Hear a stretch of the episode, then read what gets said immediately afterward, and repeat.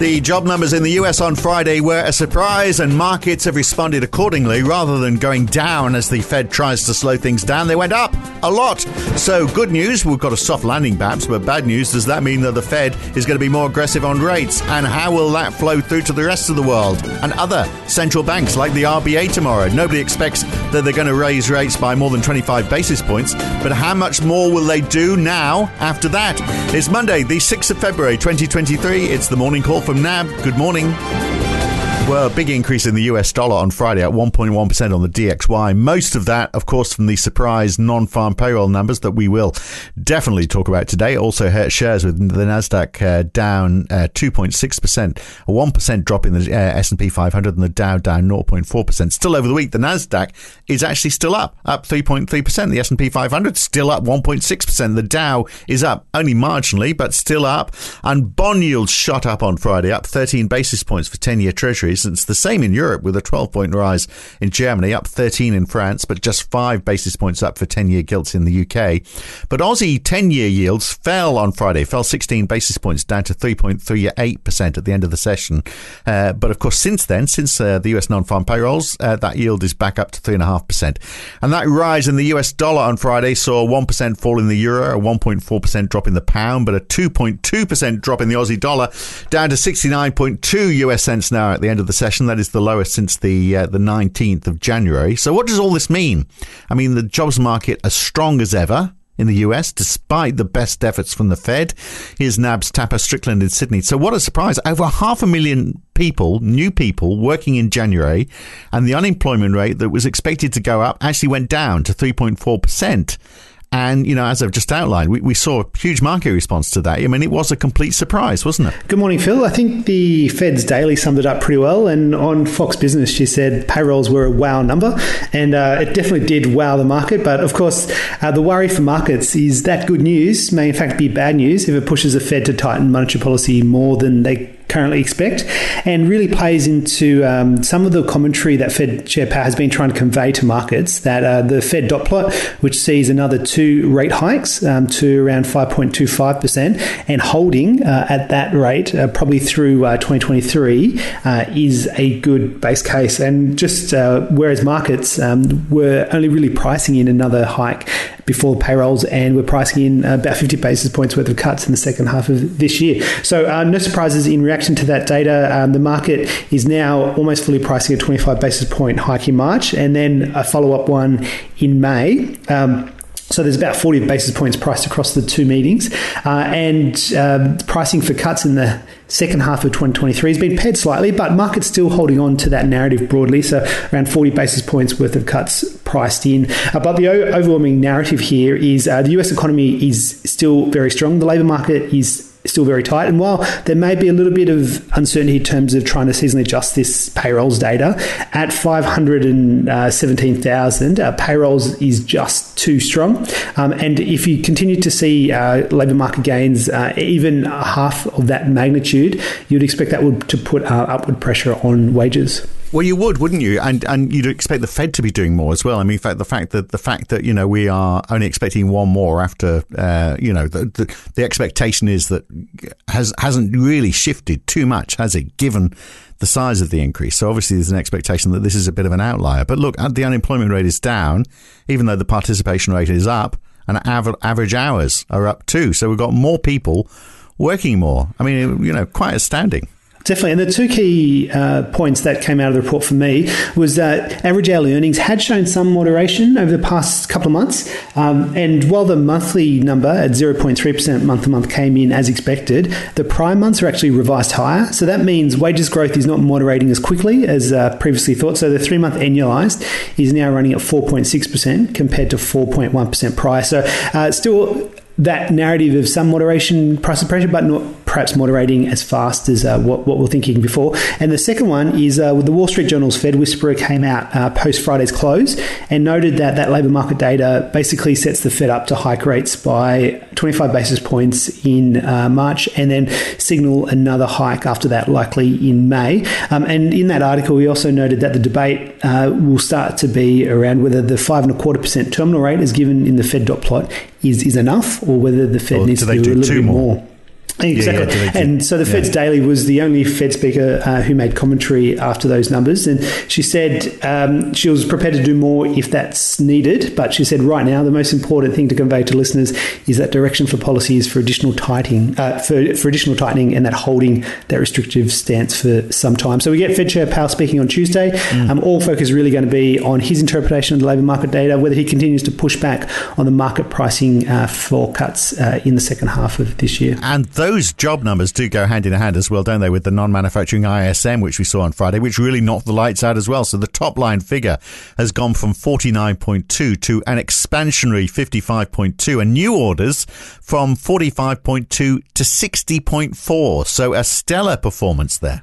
Definitely, that ISM services just knocked the consensus way out, out of the park. And if you recall, last month, uh, that fall in the ISM services uh, did suggest that maybe there was a bit of weakening in the US economy. And you'd have to say that was one of the major catalysts for the sharp rally we did see in uh, bonds and uh, the rise in equities we had seen uh, since the beginning of the year. Um, but that was completely reversed out. Um, of course, there may be some seasonal issues uh, regarding that, and there remains a very wide divergence between what the ISM is saying and what the uh, S&P Global Services PMI is saying. So when you look at the services PMI for the US, it's actually in contraction territory of 46.8, but the ISM services is at 55.2. So which one is telling the right story? It's, it's a bit hard to know. It's very difficult to square the divergence, but you'd have to say uh, with the stellar labour market data, with uh, the Figures also printing uh, relatively high, and also with jobless claims remaining very low, you'd have to say perhaps it's more the ISM services at the moment that's that's picking up uh, the true narrative of what's going on in the US economy outside of housing.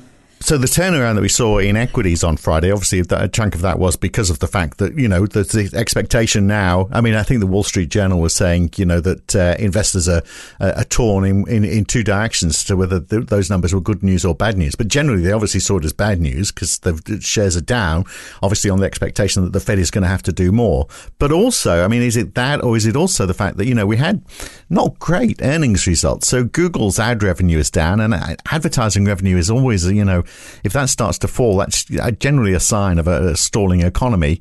Uh, and uh, Amazon as well saying they expect uh, growth to slow down as well, which actually could mean, of course, not necessarily we're going to buy less. It's just going we're going to buy less from Amazon. We might actually go into high streets and buy more there. So, uh, but you know, generally, I mean, the earnings not not all good is the takeout, isn't it?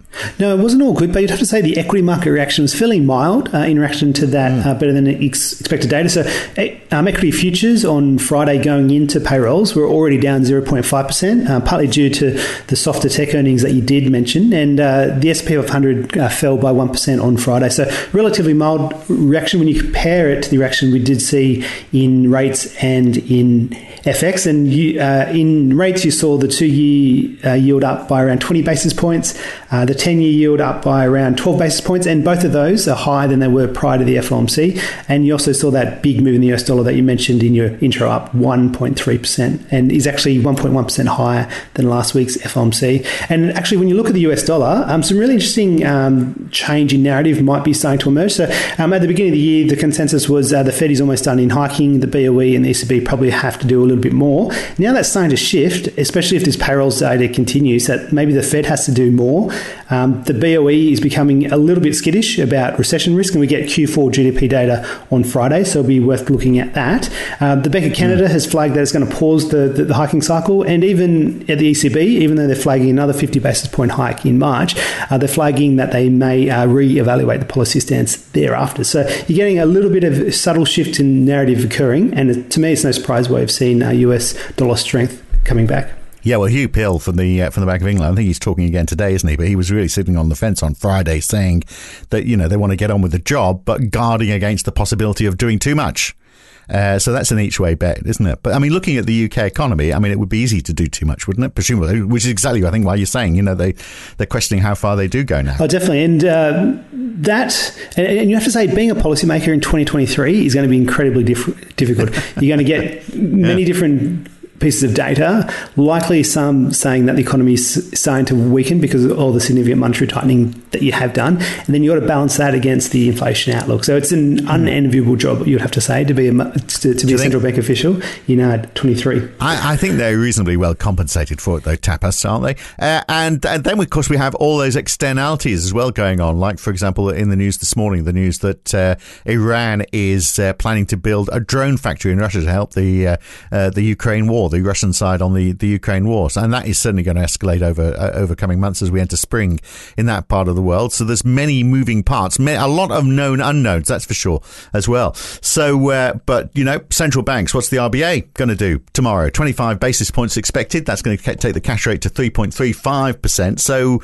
I mean, does that experience in the, in the US, does that change uh, anything as far as the RBA is concerned? I mean, uh, will they be looking at those job numbers and thinking, oh, you know, maybe the same thing could happen here? For the RBA on Tuesday, um, yeah, the market is very much pricing in the 25 basis point hike. But as you're saying, the bigger aspect of the RBA meeting is really what it does indicate for the outlook. And you look at inflation, it's actually running four tenths higher mm. than what the RBA was thinking back in November. Uh, wages, um, although we haven't got uh, Q4 wages data yet, uh, it looks like that's running about four tenths higher than what the RBA was thinking back in November. So you'd have to say on the domestic data at least, it suggests the RBA needs to do more. And that's part of the reason why we think the RBA, after hiking in February, hikes again in March. And then really the conversation is can they be assured that inflation is going to head back towards target um, with a cash rate at 3.6% compared to where uh, cash rates are right around the world, which is significantly higher. Um, we, we think they, that they can. There's some good reasons. So you're starting to see um, some signs of global disinflation, particularly on the good side of the economy. Uh, it looks like the housing construction industry in Australia is starting to see some alleviation in pricing pressure. Um, although that's starting to be offset a little bit by the rise in rents that we are seeing. Uh, we'll be looking quite close to the post meeting statement and whether the RBA mm. can actually forecast inflation within the 2 to 3% band by mid 2025. Um, if they can't, then I think a lot of people will be saying the RBA has to do e- even more. And to us, that would plant the risk of the cash rate peaking closer to 4.1%. So we'll be looking quite closely at their forecast to see if they themselves believe that a market path that sees the RBA cash rate getting to 3.6% is sufficient to get uh, inflation back to target. So, I mean, house prices are interesting, aren't they? I mean, you'd expect house prices are going to to start to, or the growth is going to ease uh, as interest rates go up. But uh, new housing loan commitments, we saw on Friday, loans down 4.3% in December. That's the 11th time in a row. If we look at the value of loans year on year, almost 30%. So is that going are we going to start to see that moderate? Oh, yes. So um, housing loan approvals have been falling for, I think it is nine months in a row now. So um, they've been falling um, quite, quite sharply. Uh, What's interesting about um, housing loan approvals is that the number of housing uh, loan approvals are actually lower than they are prior to the pandemic, but the value is um, higher than it is prior to the pandemic. So uh, we would expect as, as house prices fall, um, as loan approvals continue to fall, that the housing market will con- continue to soften. And really, for a turnaround in that, you're looking for a peak in where the RBA is pricing because the main driver for the fall in house prices, for the fall in borrowing that we have seen, is uh, primarily due to lower borrowing capacity from high higher rates. And two numbers we get locally today. So retail sales, I mean, we, we, we saw in the provisional number, we saw a, fall of 0.6%, but we get more information today, I think, don't we? And, and we also get the Melbourne Institute's inflation gauge out today. That, this has been a bit choppy, hasn't it? So the December figure showed 0.2% month on month growth in prices compared to a 1% uh, increase in November and 0.4% the month before. I mean, they seem like they're a bit all over the place. Oh, definitely. We tend to look at it in a three month uh, average sense um, to try and get no. through that volatility. Um, it's likely to get some attention, but now that the ABS has a monthly CPI indicator, it's likely to get mm. less attention, I think. Um, as for uh, retail, yes, we do get the volumes measure for Q4. Uh, consensus looks for uh, a negative 0.5 5% print. Um, there's probably a little bit more downside risk just given some of the difficulties in seasonally adjusting the data due to the Black Friday, Cyber Monday. Um, uh, sales, and so we're going for uh, negative 0.7%. But just worth noting, uh, retail in, in Australia, as, as is reported by the ABS, is heavily weighted towards goods. Um, so even if you do get the decline in real goods spending, um, all it's really saying is uh, elevated goods spending is starting to come down lower. It doesn't tell you anything about the services side of the of the economy. So I'll just caution about reading too much uh, into a fall in right. real. It's almost sales. like normalisation post-pandemic normalization. Then, isn't Yes, it? Really, yeah, is what we're saying. Yeah.